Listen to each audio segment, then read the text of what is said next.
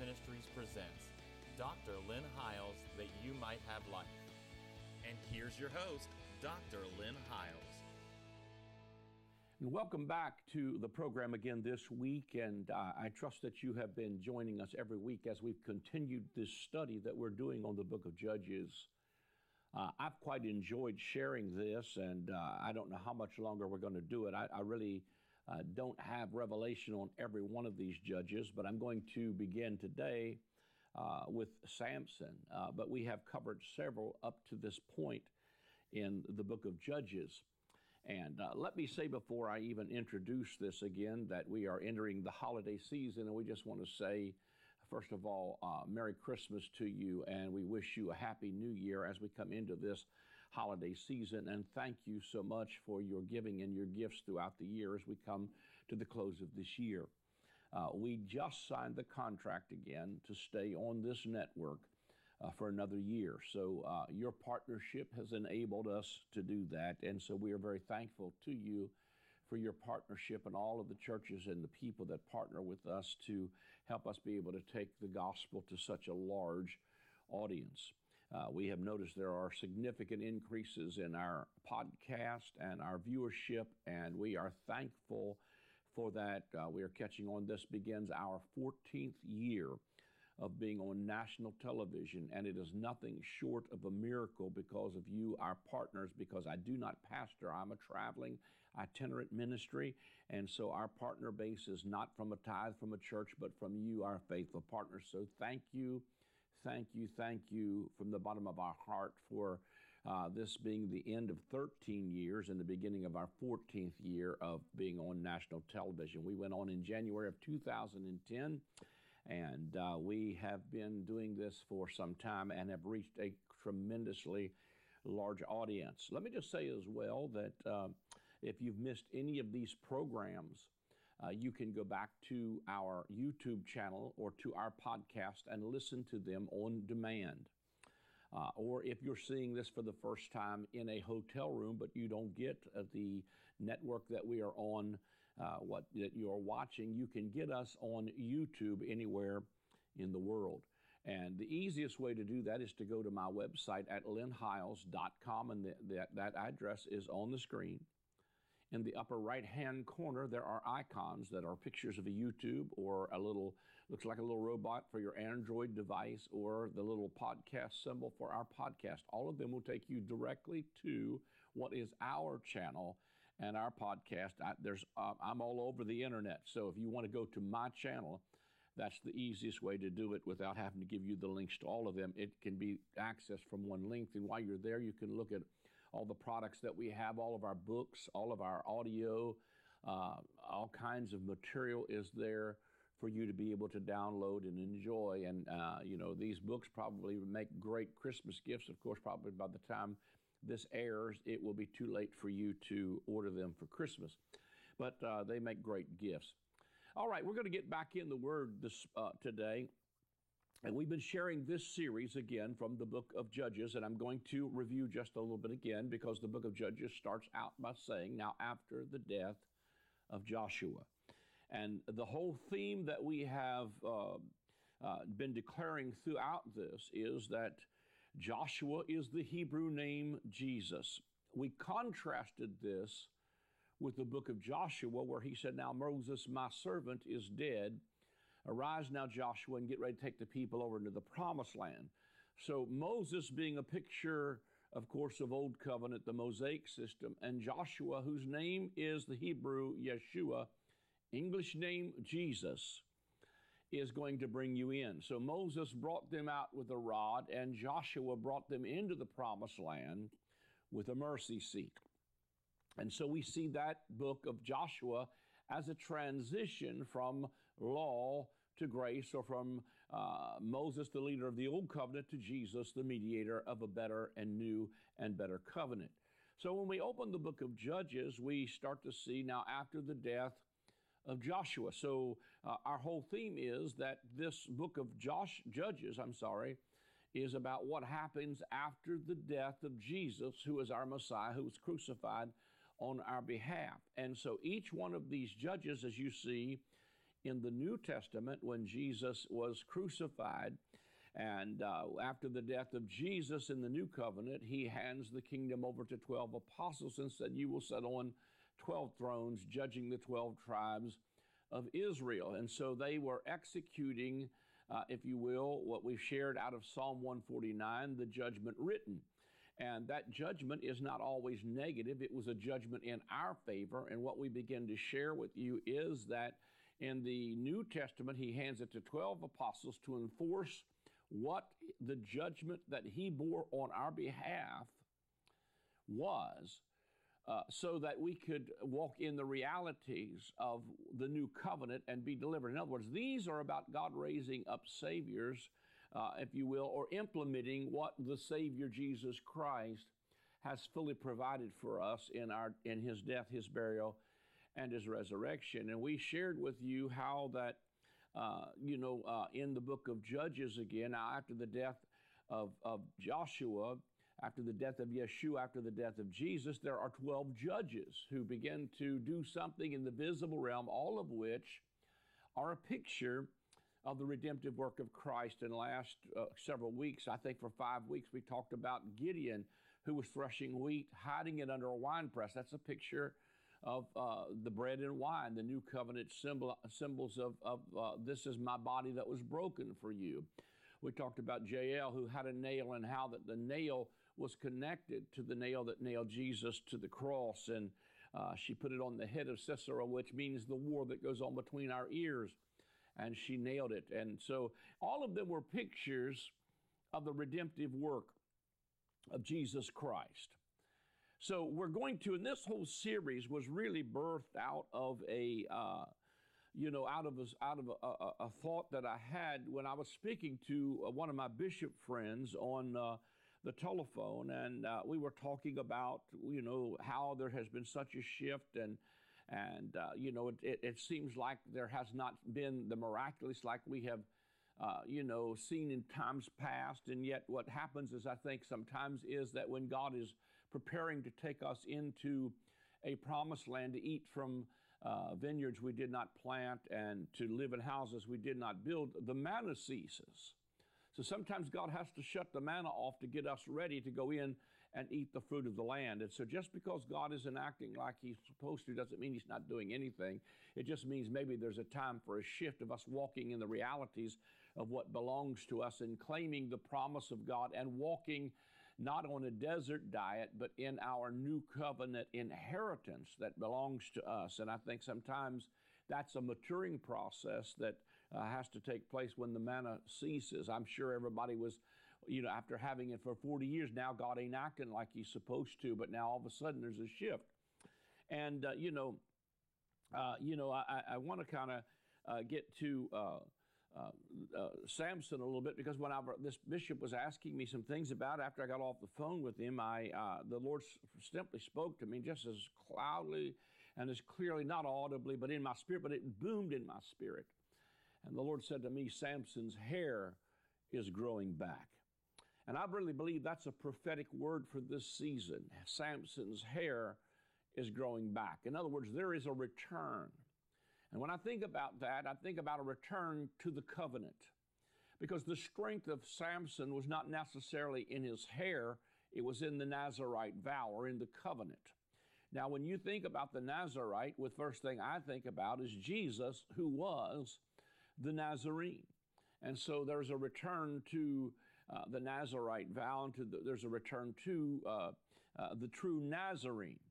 And so, you know, we can see that as you uh, begin to set your focus back on returning to the right covenant, I believe there's also in that a speaking of a withdrawal from a harlot system that we've laid our head in the lap of and moaned and groaned for an hour and a half because the money's good and preachers that are afraid to preach the truth because they're afraid what's going to happen and uh, by preaching the truth. But see, the truth of it is somewhere is that uh, we have to return from that laying our head in the lap of a harlot and, rede- and return to what we our purpose is, and that is to shake the kingdoms and the powers of darkness, and that can only take place, you know, even as we uh, uh, return back to the Nazarite covenant. And I'm going to cover that even more as we go on. But let me just, uh, with that thought, I, I, I, think I probably need to at least mention Jephthah.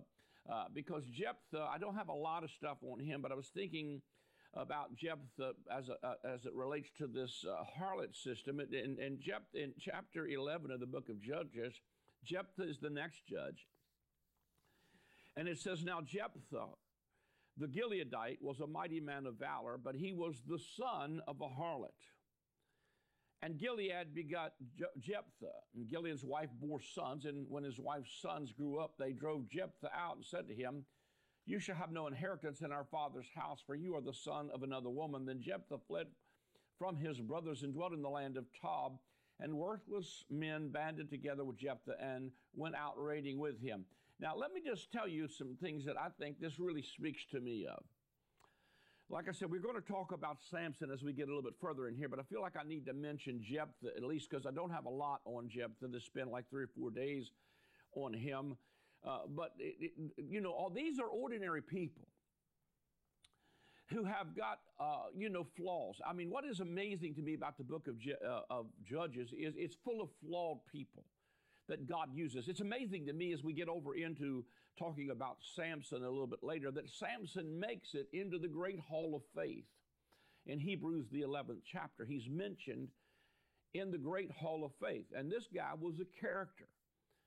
But sometimes I believe that what God does is sometimes He takes the people who seem to have run the hardest and turns them to become the greatest leaders sometimes. And as I looked at this, I'm thinking as I look at, uh, he was the son of a harlot, and, and Gilead begot Jephthah. Now, uh, when I think about being the son of a harlot, let me be, try to be as courteous as I know how to. I believe many of us grew up in a religious system that that meant well. I, when I when you know I, I, don't look back at the history of where I came from with disdain, and I, I honor the men and women of God who did the best they could with what they knew to do. But I also know because I've traveled for 44 years that there's a lot of stuff that needs to shift in the American church. That's nothing more than the glitz and glamour of a meat market parade of flesh that moans and groans for an hour and a half to entertain people because the money's right, and there's no covenant, no commitment to that. See, uh, the difference between a harlot and a wife, there's a lot of differences, but one of them is you're in covenant with one of them. And but when I look back at this religious system who has sold itself, even sometimes for political gain, and we, you know, I mean, I look back at the history of the church and I see uh, a, lot of stuff that is just nothing more than a, uh, you know, I've seen, I guess, more, uh, you, you, know, scams and money raising manipulations and, uh, uh, you know, substituting talent for anointing and preachers that don't even know God from Adam's house cat. When you get behind the scenes with them, you wonder if they know Jesus. And so I believe that there's a system that people have been raised in and not even just even in the corruption of it, but when we when I think about uh, uh, this Jephthah, who was the son of a harlot, he was rejected by his brothers. And I look back and I think about the times that I said, I, was, I sat with leaders all the time, and recently just sat with a group of leaders, and they said, Tell us about how your journey and how you came to grace and how you came to the new covenant. And I said, Well, I sat in church and I would hear stuff preached that was full of fear and manipulation and uh, you know, uh, it, it, would, uh, and, and, legalism and get saved every week and sometimes give them a midweek courtesy dip. And they'd talk me out of my salvation. And every time we came, it was condemnation and guilt. And, uh, you know, it's a wonder and, and, that, that you could survive it. But I would sit there and listen to some of the stuff that was preaching, being preached by well meaning many times uneducated preachers who thought they were doing what God wanted them to do, but instead it was really pushing away a whole generation because I look at myself and I look at many of my friends who sat in those uh, meetings who have never darkened a church door. And much like Jephthah, who was the son of a harlot, you see, when you are around a harlot system, after a while, you will feel rejected. One of the key things that's said in the book of Revelation that this harlot says is she says, I said as a queen and I'm not a widow. In other words, she refuses to reckon the death of her old man, if I could say it like that, or her first husband, Adam. And when she says, I, I said as a queen and I'm not a widow, in other words, we have preached to overhaul the behavior of an old man rather than showing that the death of Jesus was my death and that I was crucified with Christ. And so as a result, we try in ministry to modify the behavior of an old man rather than to mature and develop a new man. And the more you preach against stuff and the more you preach, see, the scripture said that the law, 1 Corinthians 15, is the strength of sin. Romans 7 said, when the commandment came, sin revived and I died. And so, what we thought was the antidote was actually creating uh, the forbidden fruit principle that made us want to do what we never thought about doing before. And I'm not saying it's all right to sin, I'm just saying that grace is the antidote for it, not law. And so, uh, you know, when we sat under that, I can remember thinking after, uh, you know, sat there, listened to all that legalism and being beat down and browbeat, it literally destroyed my sense of value and self worth. And I found myself hanging out with the worthless men banded together like Jephthah and them. They were out raiding with them. And so, you know, a lot of people left the church because I used to think after so many times, I got saved so many times, been baptized in so many different ways that I thought, Lord, I, I'll never be able to live this. And since I can't live this, you know, at least if I'm going to go to hell, at least I'm going to enjoy the ride. And so that system pushed me away to make me feel like I had no inheritance in my father's house. That's what it's saying here concerning. It said Gilead's wife bore sons. Uh, and when his wife's sons grew up, they drove Jephthah out and said to him, You shall have no inheritance in our father's house, for you're the son of another woman. In other words, I believe we've rejected people that we should have embraced. And you see, Jesus, when he comes on the scene, he begins to gather the, the prostitutes, the sinners, the harlots. He begins to get the tax collectors and the people that are evidently like these people you see in the book of Judges that have been rejected by a religious system that looks holy, but it's a harlot system. And Jesus, I believe, is really pointing towards Jerusalem when he's talking about the harlot there and he's talking about Old Covenant Judaism with its centerpiece in Jerusalem and its temple when he says in Revelation, in her was found the blood of all the slain that were the martyrs that were slain on the earth. Jesus identifies who that city is in Matthew 23 when he said, You are the ones who killed the prophets and stoned them that were sent to you, so that upon this generation, talking about that first century generation, will come all of the judgments, all of the woes that Jesus had pronounced in Matthew 23 and in chapter 24. And so they are re- reaping uh, the, the uh, you know, in other words, he's pointing to them and saying, This is the harlot system. While we think it is the, the epitome of what it means to be holy and righteous, it was full of death and legalism and was full of hypocrisy because even the Pharisees who were whitewashed sepulchres and full of dead men bones, had been a part of a religion but had no relationship. Are, you tracking with me? In other words, a harlot has no relationship, no covenant, no, no intimacy uh, with the God of this covenant. And so, uh, like Jephthah, I feel like we've been pushed away and uh, banded together with worthless men. But I am amazed as I look at some of the great leaders of our day and I look at the history of their testimonies. I sat with someone recently at a dinner, and uh, he was talking about how uh, he walked through some of the same things I did and, and had uh, like kind of what he called deconstructed until he literally had almost become an atheist. And he said, I realized I was just the opposite of what I had become in religion. And that wasn't fulfilling either. But when he began to realize uh, you know, he said, I, in other words, I ran from because I was I, I, I couldn't take the rejection of a system that said I was never never good enough. And so I said, well, you know, don't give up because us rebels were probably born to lead. And I think that's what's happened in my heart was that I came to the place that I thought, you know what? I'd sit in those services and think, I, I, I believe it was the Spirit of God who was saying to me, this isn't right. I don't know what is but I know this isn't. And I'm going to get on a journey to find out what is the truth. And if I find it and God shows it to me, I'm going to be faithful to tell the people. And I can tell you that, uh, you know, I've turned 66 in October. And when you've been in ministry for 44 years and you reach about the age I'm at, you start thinking to yourself, I am not going to travel all over the world and preach cute little sermons and moan and groan for people just to entertain them. I'm either going to say something significant or I'm going to go home and sit on my porch. And I believe out of that, God has begun to raise up a bunch of leaders just like me, just like Jephthah, who are saying, you know what? Uh, people are turning to, like they did to Jephthah, and said, so Jephthah said, uh, said to the elders in verse 7 of Gilead, Did you not hate me and expel me from my father's house? Why have you come to me now when you are in distress? And the elders of Gilead said to Jephthah, That is why we have turned again to you now, that you may go with us and fight against Ammon and be our head over all the inhabitants of, uh, of this land. And so he, he literally, they begin to pursue him because they are looking for somebody who can br- bring them deliverance from the oppression. Listen to me, preacher. Listen to me, teacher.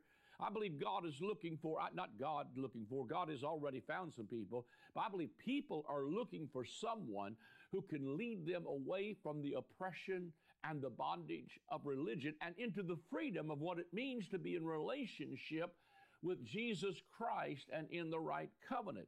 And so uh, they, they, they call out to Jephthah and he, uh, he begins to lead them into victory. One of the things, though, that was really a, a, a, a kind of a, uh, a quandary for me, and I kind of was thinking as I was laying in bed last night, thinking about this, about Jephthah's daughter. And what Jephthah did was he made a vow then, and he said, You know what? If the Lord will give me victory, I'm going to make a vow that whatever's the first to come from my house, I'm going to offer it to the Lord. And his daughter, his only daughter, came out. She came out to meet him in verse number 34. Said, when, when Jephthah came to his house at Mizpah, there was his daughter coming out to meet him with timbrels and dancing, and she was his only child. Beside her, he had neither son nor daughter. And it came to pass that when he saw her, he tore his clothes and said, Alas, my daughter, you have brought me very low. You are among those who trouble me, for I have given my word to the Lord, and I cannot go back on it. So she said to him, My father, if you have given your word to the Lord, do to me according to what has gone out of your mouth, because the Lord has avenged you of your enemy, the people of Ammon. And as I thought about this last night, I thought to myself, I think what this really speaks to me is about how many times we have in our religious mindsets carried over into the new covenant things we learned from a harlot system. And it has cost us our children. When I look at this, see, I, I made up my mind a long time ago. I'm not preaching for popularity anymore. I, I, I've had enough popularity that I could care less what people. I mean, I appreciate that people appreciate me, but I'm not appreciate. I'm not preaching for popularity. I am preaching for my popularity, because I think at risk of what we have done in our religious mindsets, we've lost our children. We've lost a whole generation of young people by pushing them away, just like Jephthah was, because they didn't measure up to our standards. You know, it is easy as you get older to look at the next generation and say, boy, these people are going to hell in a handbasket until you start to see God really encountering them. But what happens is they think different, they look different, they act different than we do. And sometimes I think we, even as we come, let me say this to you. Even as we come into this holiday season and we sit at the table together, perhaps to have Christmas dinner or Thanksgiving dinner, don't use that time together to try to preach to them and put your condemnation and guilt and judgment on them. Don't use that time to feel like you've got to straighten them out for everything that you don't like about what they're doing. You're not the Holy Spirit. He is. A pastor friend of mine said one day, he said, You know what? There's only one Savior, and you're not it. And I think sometimes our children, our grandchildren, our loved ones stay away from us, and they almost dread the holidays and coming together because it becomes the time when we can get them in front of us in a captive audience and browbeat them and preach to them the things that they're doing wrong. Listen, the Holy Spirit already knows how to convict and convince. You don't have to do that. And so, you know, uh, when, when, when you come together, use this as a time to bond and to build relationship and maybe even uh, build them up and encourage them in the things that they're doing right. And and uh, you know begin to just take some moments to love on them and to appreciate them and to accept them where they're at and let god do the changing in them instead of sacrificing our sons and our daughters because of a bad covenant. We've lost our children and we've lost our families and we have literally pushed them away like the system pushed us away but you know the scripture tells us in the book of ecclesiastes there's a time to embrace and there's a time to refrain from embracing. I believe under the old covenant, we refrain from embracing, but in the new covenant, it's time to embrace. It's time to love now. It's time for peace. It's not time for war. It's time to embrace them. It's time to encourage them. And so, as this man who was raised in a harlot system is making the transition, God is giving him the victory as he's executing a judgment that is written, and he becomes a ruler. Uh, but the thing is that, like I said, he ends up losing his daughter as a result of bad thinking and bad covenant. Let's not lose our children. I believe God wants to save the next generation, and they're going to see a great, great harvest come in of our children restored back into the house of God and back into the things of God. I, I believe there's a real move of God among our young people. And so we don't want to miss that. We want to be part of being someone who can speak into that. Listen, I, I can't imagine. Uh, you know, I have to say, uh, you know, I have to say how honorable this guy was as far as to honor his word. But man, when it comes to your only daughter, you know, I think we need to shift and realize it's not about me giving up my children. It's the fact that God loved us, that He gave up His only begotten Son, that whosoever believeth in Him would not perish but have everlasting life. And when He stretched out His arms with his embrace on the cross, he invited all men to come and to come back to him. I believe that's what Jephthah is speaking about. Well, we're about out of time. If you'd like to sow a seed into this ministry to help us to continue to stay on the air in our 14th year, become a partner with us year, this year. Consider, you know, even just a small monthly gift it, it small does does not mean you, it, it's insignificant. It takes all of it. And the way to do that is to go to my website. There's a place where you can give through our PayPal portal either a one-time gift. You can set up a monthly debit if you'd like to partner that way. You can send a check or money order, or you can call the number that'll come on the screen. But do it today because we need your help. And God bless you for joining us. Tune in again next week at the same time as we continue this series. God bless you. I am excited to announce the release of my latest book titled The Great I Am. In this book, we will explore the seven times in the Gospel of John that Jesus says, I am. When he uses that phrase, it is always in contrast to something from the Old Covenant. For instance, they thought Moses and the law was the door into the sheepfold, but Jesus said to them, I am the door. They thought that Israel was the true vine, but Jesus said to them, I am the vine, you are the branches. As you read the pages of this book, you will discover that Jesus removed the covenant of death and replaced it with the covenant of life. Get your copy of the book, The Great I Am, today.